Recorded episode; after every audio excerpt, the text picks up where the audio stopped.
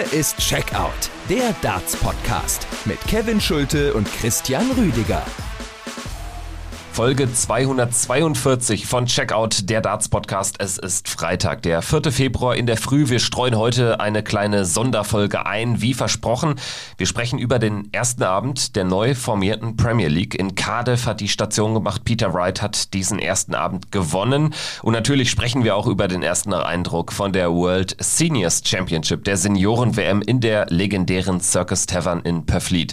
Am Mikro saß da zusammen mit Philipp Resinski bei Sport 1 mein Podcast-Partner Christian Rüdiger. Und dich, Christian, begrüße ich natürlich heute in der Früh. Hi. Hallo Kevin, ich grüße dich. Ja, um es mal so zu machen, wie Markus Lanz das mit immer Richard David Precht immer vollzieht im Podcast. Christian, wo erreiche ich dich denn? ja, also mich erreichst du gerade noch äh, im Hotel in der Umgebung von München. Das war ein langer Abend gestern oder dann sogar noch ein etwas äh, früher Morgen, weil es äh, ging tatsächlich noch in den Freitag hinein. Und äh, ja, das ist so aktuell dann der, der Stand der Dinge. Bin dann noch im Hotel und werde dann äh, nachher wieder abreisen. Beschreib mal so ein bisschen, wie ähm, ist der gestrige Abend, der gestrige Tag äh, vonstatten gegangen? Du hast schon gesagt, natürlich, es war lange. Jeder, der es äh, mit angeschaut hat im Stream oder vielleicht dann auch hinterher nach der Premier League noch, der hat natürlich dann auch Daryl Fitton und Richie Hausen da so ein bisschen ähm, an den Doppeln verzweifeln gesehen. Ähm, wie hat es sich für dich angefühlt, dein ähm, Kommentatoren-Debüt bei Sport 1? Ja, es war natürlich auch ein, ein Stück weit unterschiedlich gewesen. Du hattest äh, dieses äh, wirklich zähe Match zwischen Daryl Fitton und Richie Hausen, wo Fitton wirklich sehr viel gestreut hat und deutlich unter seinem Niveau gespielt hat. Und dann ist das natürlich auch so, dauert so eine Partie, gerade wenn die dann über Best of Five tatsächlich geht, dauert die ein bisschen länger. Aber ansonsten, Robert Thornton hat sich gut präsentiert, hat über 90 im Schnitt gespielt gegen Bob Anderson. Auch die Partie von Tony O'Shea gegen Kevin Payne Painter hatte am Anfang richtig große Klasse und Hinten raus ist die dann auch sehr dramatisch geworden, wo Painter dann diesen äh, fünften Satz mit 6 zu 4 gewinnen kann. Also das war so der erste kleine Klassiker, den man da bei dieser WM gesehen hat in der Geschichte. Ansonsten, es war auch alles ein bisschen oldschool und vintage-mäßig gemacht mit der Circus Tavern. Alles, wie man es kannte, sehr eng. Auch die, die Zuschauer sehr nah dran gesessen. Und äh, die, das, das Einzige, was, was so ein bisschen war, ist, dass die englischen Kollegen. Man hat schon gemerkt, dass es so die erste Übertragung dieser Art war, auch bei diesem Turnier. Die hatten ein paar Probleme mit, mit der Kamera und auch teilweise ist das Scoreboard ein bisschen ausgefallen. Mm, und das war auch ein bisschen ärgerlich in der Hinsicht gleich, weil damit Dart Connect auch zusammengebrochen ist. Aber man, man merkt das schon. Das war jetzt das, das erste Mal und je häufiger, glaube ich, so eine Übertragung stattfindet, umso mehr werden das dann auch die englischen Kollegen in den Griff bekommen. Ja, ich kann dir meine Eindrücke als Zuschauer mal ein bisschen schildern. Also ich fand auch, das war äh, so eine äh, echte Zeitreise. Also es ging da so gut 20 Jahre zurück. Liegt nicht nur an den Spielern, die da beteiligt gewesen sind, sondern einfach genau an der Atmosphäre im Austragungsort. Das Einzige, was ja noch fehlte, waren äh, rauchende Zuschauer. Also ansonsten passte ja alles irgendwie. Die Bildqualität dann irgendwie auch so auf dem Niveau von 2002. Sound dementsprechend war jetzt, glaube ich, auch nicht der allerbeste. Konnte man natürlich nicht genau hören, weil ihr natürlich drüber gesprochen habt, über das Original. Aber so alles in allem, ähm, ja, war es einfach so eine schöne Zeitreise. Mir hat es wirklich gut gefallen. Ich war jetzt nicht so krass hyped im Vorfeld, aber ich muss sagen, ich werde mir jetzt die ein oder andere Session Session definitiv noch anschauen die Frage, die ich mir halt stelle, ob sich das über so eine gesamte Tour mit mehreren Turnieren im Jahr wirklich trägt. Ähm, ich denke, da darf man es auch nicht zu schnell überreizen. Das wäre so mein erstes Fazit, weil natürlich viele Matches sehr zäh sind. Ich meine, das sieht man alleine jetzt an der Länge des Abends. Es ging ja gut fünf Stunden dann bis ein Uhr in der Nacht, als dann Richie Hausen gegen Daryl Fitton das 3 zu 2 machte. Also insgesamt ein, ein langer Abend, ein schöner Abend, der, glaube ich, jetzt etwas für Darts-Puristen ist. Also so würde ich es beschreiben. Ich habe es mir allerdings wirklich langweiliger vorgestellt. Ich fand es wirklich entertaining. Also das hat mich komplett abgeholt. Ähm, ich denke, dir wird es ähnlich gegangen sein. Du warst ja schon vorher deutlich hypter, aber äh, wie sieht jetzt dein Fazit im Nachgang aus? Ja, also ich denke, dass dieses Turnier auch an Tag 1 wirklich das gezeigt hat, was es auch, ähm, was es auch verspricht in der Hinsicht. Du hast wirklich gute Momente drin, gute Spieler drin und ich glaube, das Niveau wird jetzt auch, je länger das Turnier dann auch geht, gerade in der Endphase wird das auch von der Qualität besser werden, weil dann natürlich auch die qualitativ besseren Spieler übrig bleiben. Dann hast du aber auch wirklich Spieler dabei, die zwar nicht mehr dieses Niveau haben vergangener Tage wie ein Bob Anderson, der aber mit 74 Jahren da oben steht und einfach gewinnen will, wie er das in den 80ern und 90ern gemacht hat. Das ist einfach großartig zu sehen und ich glaube, man, man merkte auch, dass man sehr gesund an so eine Sache rangehen möchte. Das Masters zum Beispiel, wenn ich es jetzt richtig im Kopf habe, ist, glaube ich, über einen Tag, äh, über einen Tag ähm, soll das gehen. Das, das Matchplay ist für zwei Tage angedacht. Also man versuchte auch bewusst nicht dieses Rad mit den Turnieren zu überdrehen. Und äh, man muss auch sagen, diese Übertragungen werden dann wirklich schon so abgerundet in der Hinsicht. Paul Hinks war wieder zurück. Man hat äh, eine ehemalige ähm, Reporterin von Sky zurückgeholt, die wirklich großartige Interviews äh, geführt hat. Die Frau Chamberlain mit, mit Peter Manley zum Beispiel dann auch. Also das war wirklich schön. Es hat den ganzen Abend dann auch abgerundet. Diese Walk-on-Einläufe, ähm, die dann auch wirklich Klassiker sind von, von den Spielern. Also man, man merkt schon, klar, sicherlich gibt's hier und da noch Verbesserungspotenzial, aber dieser ganze Hauch, diese ganze Nostalgie, Nostalgie schwebt über allen. Und wenn die Jungs und Mädels dann auch ein Stück weit mit abliefern, dann ist das, glaube ich, ein sehr ähm, angenehm zu sehendes Event.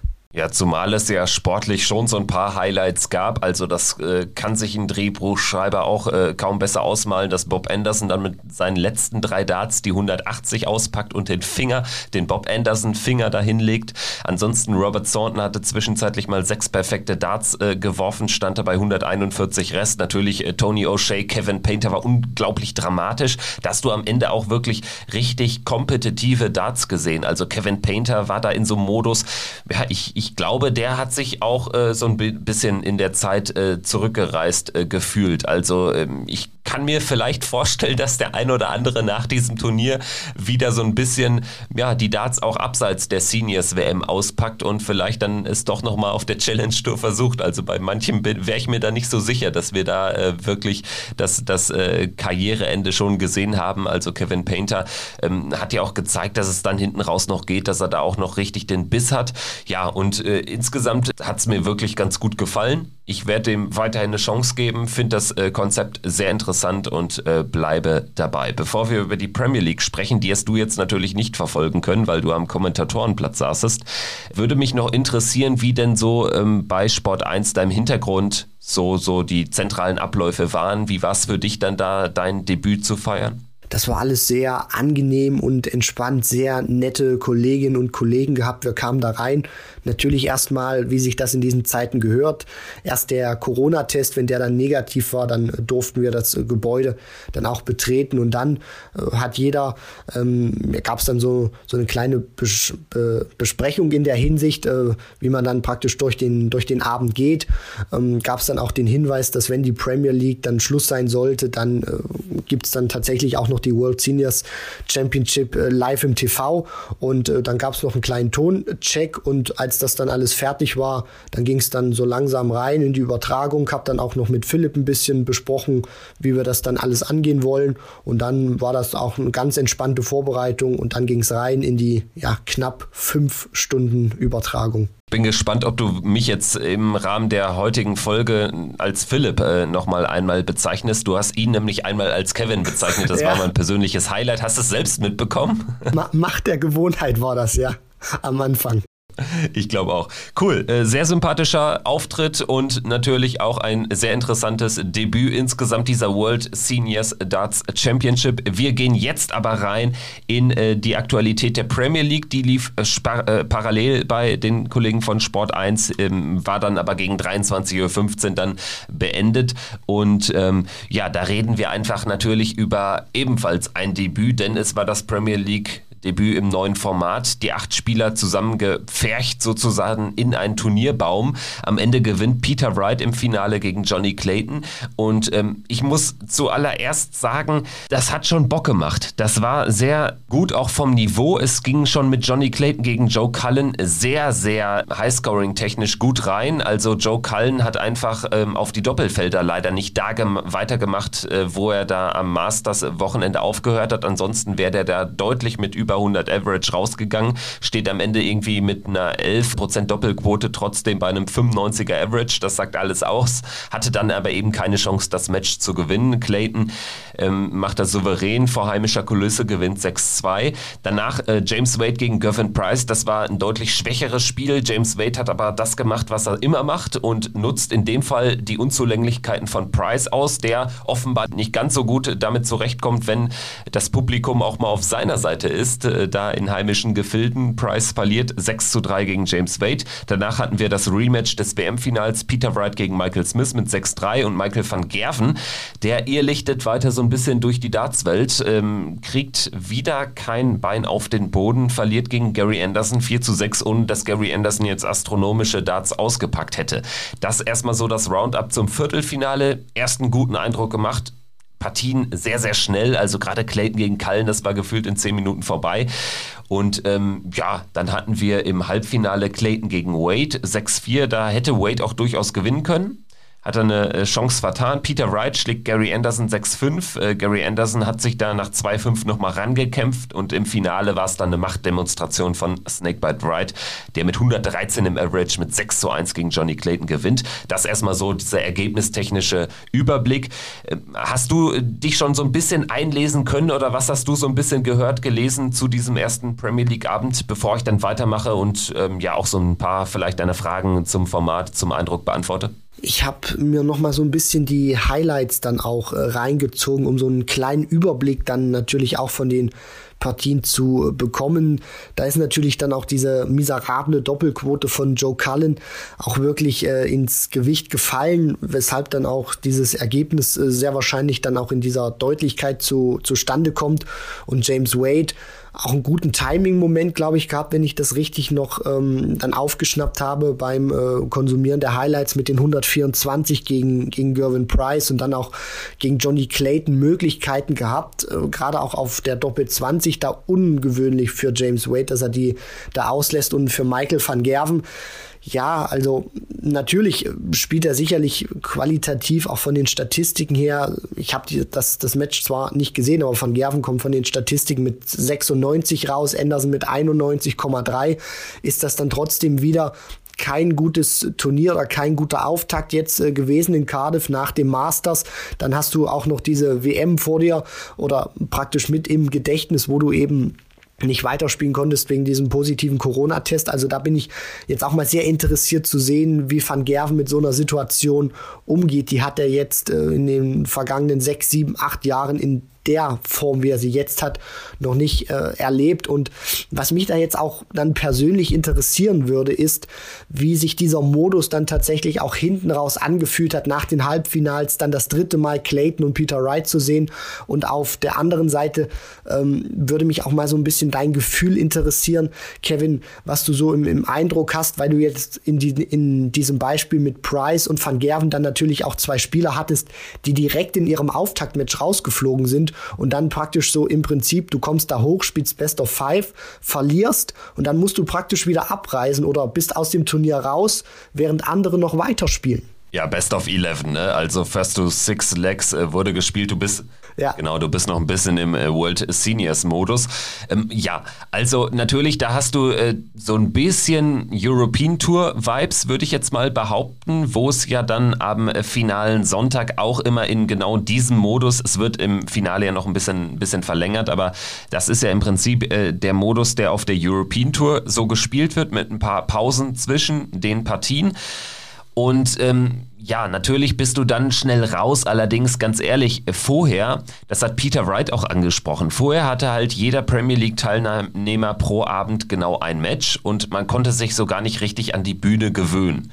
Natürlich, wenn du jetzt in der ersten Runde ausscheidest, im Rahmen dieser Turniere, dann ähm, hast du ja noch ein im Zweifel kürzeres Match erlebt, als du es äh, vorher hattest, weil der Modus noch ein bisschen, bisschen größer war und du konntest ja dann auch 7-7 spielen.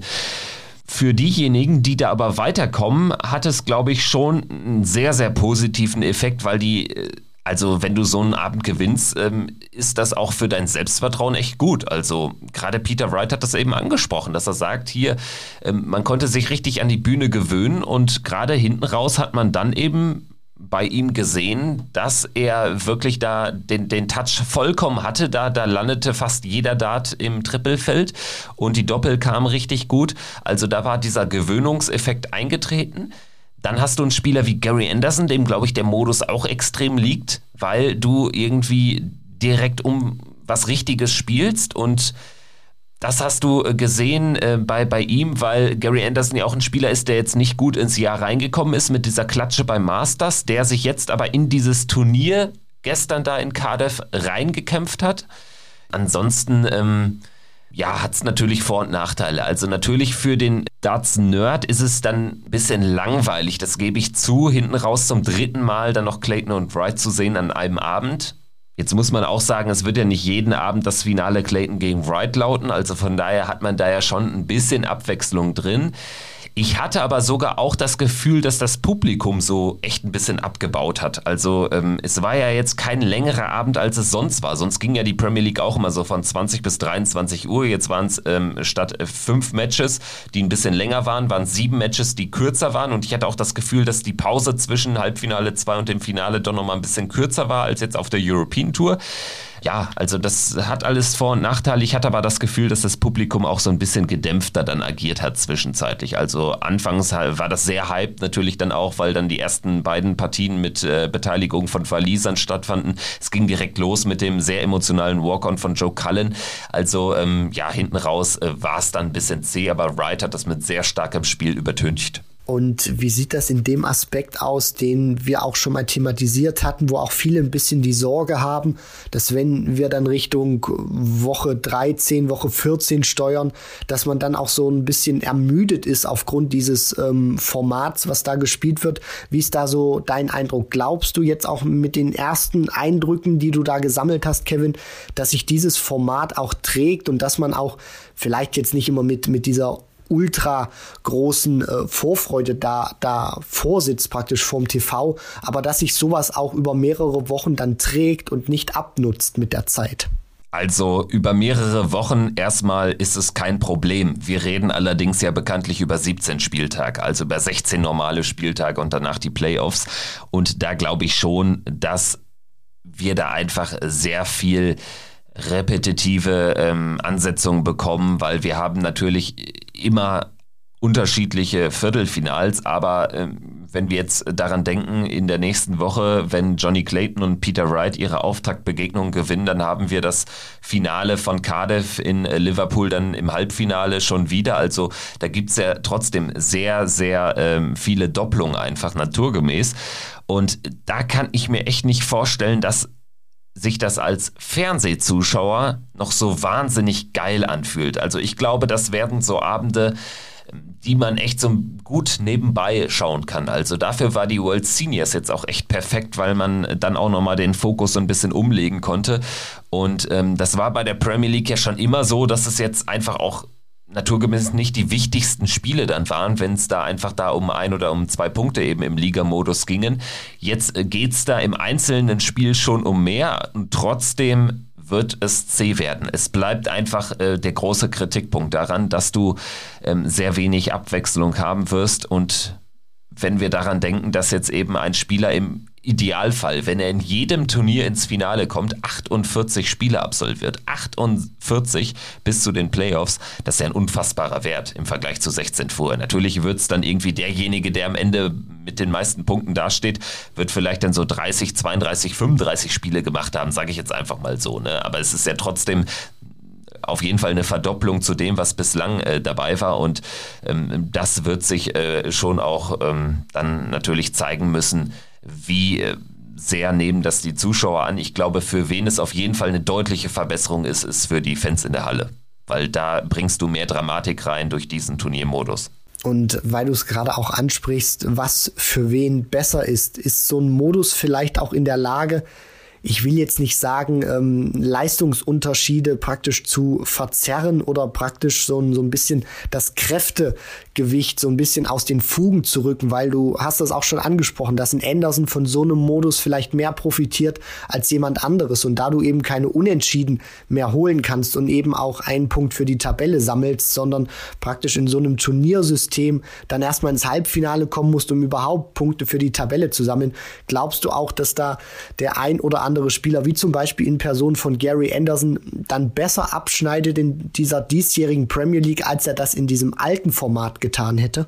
Definitiv, also da würde ich äh, sogar auch Peter Wright äh, anführen, der ja zum Beispiel jetzt bei der letzten Premier League auch äh, gar nicht gut unterwegs war, der generell auch so ein bisschen fremdelt, glaube ich, mit dem Format, war ja dann nie so erfolgreich. Da glaube ich, äh, Peter Wright, ähm, das sieht man jetzt auch, der profitiert einfach davon, das ist auch so ein Turnierspieler, Gary Anderson sowieso und äh, Michael van Gerven ist einer, der tendenziell profitieren kann, weil er bekommt mehr Spielpraxis theoretisch auf hohem Niveau, als das jetzt sonst der Fall wäre. Und er kann sich sicherlich auch einfacher Selbstvertrauen holen, wenn er mal so einen Turniersieg erringt, dann an dem einen oder anderen Abend.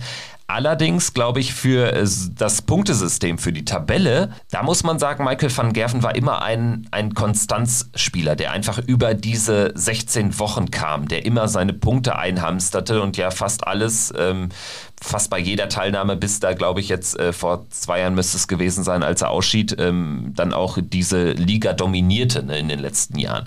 So, da glaube ich, ähm, das wird schwierig für ihn in der aktuellen Form, da viele Spiele zu gewinnen, weil du eben extrem viel dafür tun musst und auch gerade wenn du äh, in der Phase bist, wo du die knappen Matches nicht gewinnst, dann glaube ich, äh, hilft dir der Modus nicht unbedingt.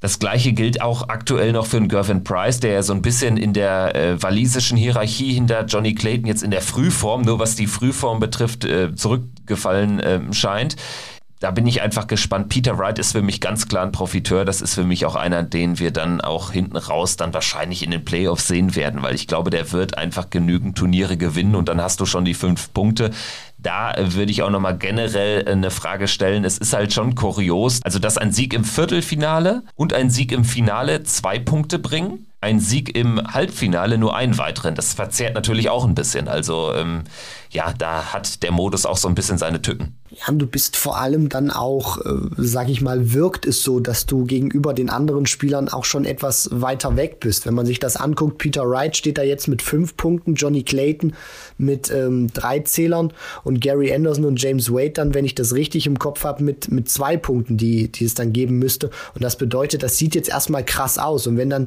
Van Gerven nächste Woche in Liverpool, der spielt zum Auftakt gegen Peter Wright, dann wieder verliert, hamstert sich Wright praktisch wieder zwei weitere Punkte auf sein Konto und Van Gerven hat einen schier großen Rückstand. Und das kann sicherlich für den ein oder anderen Spieler ein Vorteil sein, für den anderen natürlich auch ein Nachteil, weil du jetzt eben nicht mehr über diese brutale Konstanz kommen kannst, wie das in der Premier League teilweise der Fall war, wo wir das gesehen haben, auch mal bei Spielern, die dann äh, vielleicht drei, vier Wochen hintereinander nicht verloren haben, aber auch nicht gewinnen konnten und dann eben immer sich einen Punkt übers Unentschieden gesichert haben. Das fällt jetzt weg. Hier gibt's immer nur noch die Devise siegen oder dann in der Hinsicht äh, ähm, fliegen, praktisch nach, nach Hause gehen und dann auch Punkte einsammeln. Also das ist schon sehr interessant auch in dieser Art und Weise. Und wenn Peter Wright dann natürlich jetzt auch so weitermacht mit, ähm, mit, diesen, mit diesen Punkten und dann vielleicht jetzt auch noch in den nächsten Wochen eins, zwei Turniersiege folgen lassen kann, dann setzt du dich natürlich auch sehr weit ab und kannst vielleicht auch relativ früh dir so ein Polster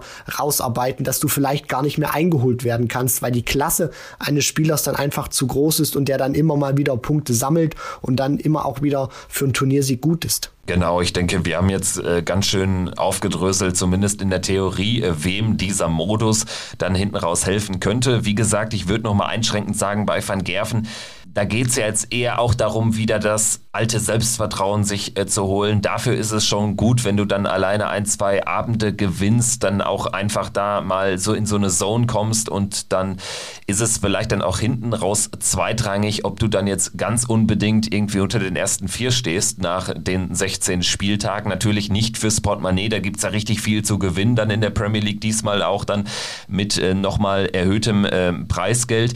Aber gerade so ein Peter Wright, White, der wird weiter seine Bühnenperformance hochschrauben können, sein Selbstvertrauen hochschrauben können und der wird aber auch ähm, von diesem Modus profitieren, weil er einfach genügend Punkte sammelt, dass er da unter den ersten vier steht. Johnny Clayton ist ein ähnlicher Fall sicherlich. Gespannt bin ich auf äh, Joe Cullen, der jetzt einfach mit den Doppeln Probleme hatte, sonst aber wirklich da weitergemacht hat, wo er beim Masters aufgehört hat. Und ähm, ja, du hast es angesprochen, in der zweiten Woche erleben wir dann auch schon wieder durchaus äh, viele Highlights. Es geht los mit Peter Wright gegen Michael van Gerven. Das ist jetzt auch nicht so ein klassischer Premier League Abend Opener. Also das spricht dann fürs Format. Ich bin gespannt, wie es dann in Woche 7, 8, 9, 10 aussieht. Wir haben jetzt auch ein paar Infos bekommen äh, bezüglich des Plans, dass man da Berlin nach hinten verschoben hatte. Das hatten wir hier auch schon quasi so angekündigt. Jetzt äh, geht man da wirklich in den Juni erst rein. Bin gespannt, ob das dann funktioniert. Es ist aber jetzt noch nicht klar, ob das dann der Playoff-Abend sein wird. Also der gesamte Spielplan ist jetzt einfach äh, nur für die ersten Wochen feststehend. Ähm, da müssen wir noch ein bisschen abwarten. Richtig, genau. Man wartet da jetzt sicherlich auch noch ein bisschen ab, was da auch äh, von den Maßnahmen oder Restriktionen gerade in äh, Deutschland mit dem Standort Berlin rauskommt. Und dann äh, guckt die PDC natürlich auch, wie sie die weiteren Spieltage legen kann. Es ist natürlich auch noch in Rotterdam was geplant. Also man kann da auch noch ein bisschen gespannt sein, welche Spieltage wann dann stattfinden werden. Es wird wahrscheinlich jetzt erstmal so in den ähm, Wochen dann auch, deswegen wurde es auch so terminiert, erstmal Richtung Großbritannien alles gehen. Das ist natürlich auch vernünftig vernünftig, weil dort die Regeln anders sind. Und dann, äh, vielleicht ist es ja aus deutscher Sicht äh, gut, Kevin, weil äh, somit hätten wir statt einem normalen Premier League-Abend in der Hinsicht sogar die, die Playoffs vielleicht dann in äh, Deutschland in diesem Jahr. Sollte ja damals, glaube ich, auch stattfinden vor ein paar Jahren, wurde dann aber wegen Corona leider zerstört. Deswegen äh, könnte das äh, Premier League technisch für die deutschen Fans auch noch richtig gut enden. Ja, du sprichst es an. Berlin sollte Playoff-Standort sein. Ich habe es gar nicht mehr richtig im Kopf, ob das letztes oder vergangen, vorletztes Jahr der Fall gewesen sein sollte. Man hat durch Corona so ein bisschen das Zeitgefühl verloren. Ich meine sogar, es wäre letztes Jahr erst gewesen, wo das der Plan war, zumindest kurzzeitig. Wir warten mal ab, was dann noch so dann rauskommt, was dann noch bekannt gegeben wird. Klar ist jetzt erstmal, wir haben den ersten Spielabend absolviert. Wir haben die World Seniors Darts Championship ähm, das Debüt gefeiert, dein Debüt am äh, Kommentatorenmikro von Sport 1. Und äh, wir haben jetzt noch ein Thema, das würde ich noch mal ganz kurz ansprechen wollen, weil wir jetzt auch noch vielleicht noch drei, vier, fünf Minuten haben. Äh, die PDC hat bekannt gegeben, den Frauendartsport weiter zu fördern, denn es gibt nicht nur die Women's Series, die ausgeweitet wurde auf 20 Turniere in diesem Jahr, sondern es wird in diesem Jahr einmalig oder nicht einmalig, es wird ein Eintages Women's Matchplay geben im Rahmen des normalen World Matchplays in Blackpool mit den acht besten Spielerinnen. Das äh, finde ich ist eine sehr schöne Meldung für den Frauendartsport einfach im PDC-System. Ja, Kevin, das äh, finde ich auch, weil es natürlich auch zeigt, dass die Entwicklung auch immer mehr in die richtige Richtung geht, dass die PDC jetzt auch äh, versucht, so eine etwas ähm, ja kleinere Damentour neben der praktisch der, der der ganz großen Tour zu etablieren, wo dann sowohl Frauen als auch Männer antreten können, was Lisa Ashton auch sehr eindrucksvoll damals gezeigt hat mit dem Gewinn der Tourcard. Und was mir erstmal in der Hinsicht sehr gut gefällt aktuell im Darts ist, dass man neue Formate oder Turniere nicht gleich überdreht. Bestes Beispiel jetzt auch die, die Seniors WM oder dann auch die Turniere, die, die folgen. Also man versucht die Fans erstmal nicht mit, mit äh, mehreren Übertragungstagen oder vielleicht auch Wochen zu überladen, sondern man spielt eben wenige Turniere, die dann auch nicht lange gehen. Und äh, gerade so ist das jetzt auch das ähm, Beispiel und der Fall bei dem äh, Matchplay der Damen, was dann zum Beispiel auch erstmal nur anfängt mit einem Tag. Aber das Gute ist dann natürlich auch daraus, dass du dich steigern kannst, wenn das erfolgreich ist, wenn die, wenn die Qualität wächst, dass du dann auch sagen kannst, okay, vielleicht spielen wir dann in ähm, drei, vier, fünf Jahren dann eben nicht nur ein Tag, sondern weiten das dann aus auf drei Tage, vielleicht vier Tage und dann kannst du das auch immer weiter ausbauen und fängst eben mit, mit kleinen Schritten an. Das Einzige, was man dann natürlich immer gucken muss, ist, wie ist das Preisgeld in der Hinsicht verteilt und da finde ich eigentlich, dass das für ein Turnier mit acht Spielerinnen, äh, also da, da gab es auch schon wirklich deutlich schlechter dotierte Turniere, wenn man sich das mal anguckt. Die äh, Viertelfinalisten, also wenn du in Runde 1 ausscheidest, 1250 Pfund, Halbfinale 2500 Pfund, der, die Finalistin bekommt 5000 und die Siegerin bekommt 10.000 Pfund und einen Platz im äh, Grand Slam of Darts 2022. Also da muss ich auch sagen, gefällt mir nicht nur die Art und Weise, wie man herangeht, sondern auch das Preisgeld ist für acht Teilnehmerinnen für so ein Starterfeld, muss man schon sagen, ist das, finde ich, gut aufgebaut. Ja, und das wertet natürlich die, die Women's Series. Damit qualifizierst du dich erstmal für dieses Women's World Matchplay. Das wertet die Women's Series einfach nochmal auf, weil äh, du sprichst es an. Also 10.000 Pfund dann für so einen äh, Erfolg. Das ist im Prinzip genau das Premier League Format. Da gibt's jetzt auch die 10.000 Pfund extra für einen ähm, Abendsieger. Jetzt in dem Fall gibt's dann äh, für die Siegerin auch noch einen Platz im Grand Slam. Es äh, gibt ja diese zwei Plätze wahrscheinlich auch in diesem Jahr. Wahrscheinlich wird man einen über die Women's Series Order of Merit ähm, ausloben und einen eben dann über dieses Women's World Matchplay. Vielleicht geht es hinten raus dann auch noch ähm, um eine Tourkarte. Das weiß man ja alles nicht. Äh, also würde ich bei der PDC auch erstmal abwarten wollen, ob da äh, vielleicht auch in diesem Jahr doch noch ein Platz ähm, über die Women's Series äh, eine Tourkarte bekommt. Ähm, das sind natürlich dann alles noch so Zukunftsfragen, vielleicht auch erst im nächsten Jahr, die sich die PDC sicherlich auch derzeit stellen wird. Äh, Stichwort auch Fallon Sherrick, Lisa Ashton, die jetzt beide keine Tourkarte haben. Fallon äh, Sherrick hat sie klar verpasst bei der Q-School. Lisa Ashton hat sie ähm, nicht halten können nach zwei Jahren auf der Tour. Aber gut, das äh, wollte ich nochmal ganz kurz ansprechen, denn das ist auch äh, schon ein Thema, was äh, sicherlich immer so ein bisschen untergeht jetzt, ne? so eine reine Ankündigung, aber aber ich glaube, das ist dann schon doch ein großer Schritt, gerade für die, für die Spitzenspielerinnen, dass es äh, da jetzt ein, ein eigenes Turnier auch im PDC-System gibt. Ich frage mich da auch immer, was ist da der Einfluss dann auch von einem Matt Porter, von ähm, anderen Granten in der PDC. Jetzt äh, Barry Hearn war jetzt immer nicht so der größte Fürsprecher von eigenen äh, Frauenformaten, sagen wir es so. Richtig, äh, genau. Und ich bin dann auch mal gespannt, wenn es dann tatsächlich ähm, mehrere Damen geben sollte, die dann auch auf der Herrentour praktisch ähm, nicht nur eine Tourcard haben, wie das Lisa Ashton mal gemacht hat, sondern dann auch wirklich richtig mitmischen können, auch bei den Turnieren, auch dauerhaft, auch konstant, ob sich solche ähm, reinen Turnierserien dann der Frauen halten. Aber was erstmal auch wichtig ist, dass die, die PDC, so sieht es jetzt zumindest auch aus mit, mit diesem World ähm, Matchplay, weil man darf nicht vergessen, du hast hier nur ein acht Teilnehmerinnen großes Feld und trotzdem einen Preispool von 25.000 Pfund. Also das ist schon, äh, da, da gab es eigentlich bei anderen Turnieren der BDO deutlich weniger mal zu verdienen. Das war auch damals ein Grund gewesen, warum Dieter Hetman zum Beispiel ihre zwölfjährige Pause eingelegt hat, weil sie mit dem System von Ollie Croft, dem Gründer der BDO, nicht einverstanden war. Nur mal so zum Vergleich. Trina Galle war die zehnfache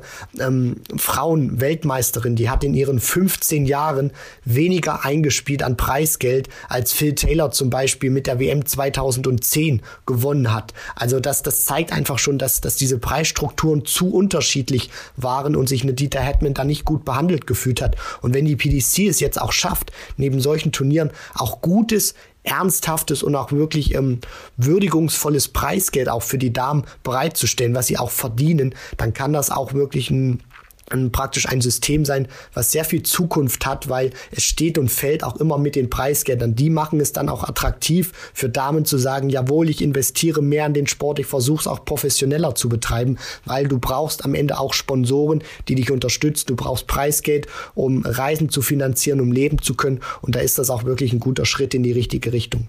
Ja, es geht einfach darum, das würde ich abschließend noch gerne sagen wollen, dass man so ein Turnier, auch eine Women's Series einfach als Booster ansieht für den Frauendartsport. Langfristig darf es eigentlich nicht das Ziel sein, auch nach dem Credo der PDC nicht, dass man so etwas auch in 25 Jahren noch hat. Also, weil es gibt ja auch keine reine Männer-WM, keine reine Männertour. Also wenn man es schafft, durch diese Tour, durch dieses extra Turnier, vielleicht gibt es ja auch noch ähm, ein, zwei weitere Turniere, vielleicht sehen wir auch bald eine reine eine Frauen-WM nochmal, dann hofft man natürlich sicherlich als PDC darauf, dass das den Frauen so, so einen Boost verleiht, dass wir eben dann in Zukunft konstant ein paar Spielerinnen auf der Tour erleben. Denn das muss wahrscheinlich dann für mehr Diversität auch in diesem Sport, in diesem wunderbaren Sport das Ziel sein, das langfristige Ziel. Gut, gut, Christian. Ich würde sagen, ich entlasse dich jetzt in die morgendlichen Vorbereitungen dann für die Rückreise. Ähm, hat Spaß gemacht, mit dir äh, zu sprechen und ich hoffe, euch da draußen hat es ebenso viel Spaß bereitet. War jetzt eine schmale, ja, halbe Stunde, gut 35 Minuten haben wir wieder auf der Uhr.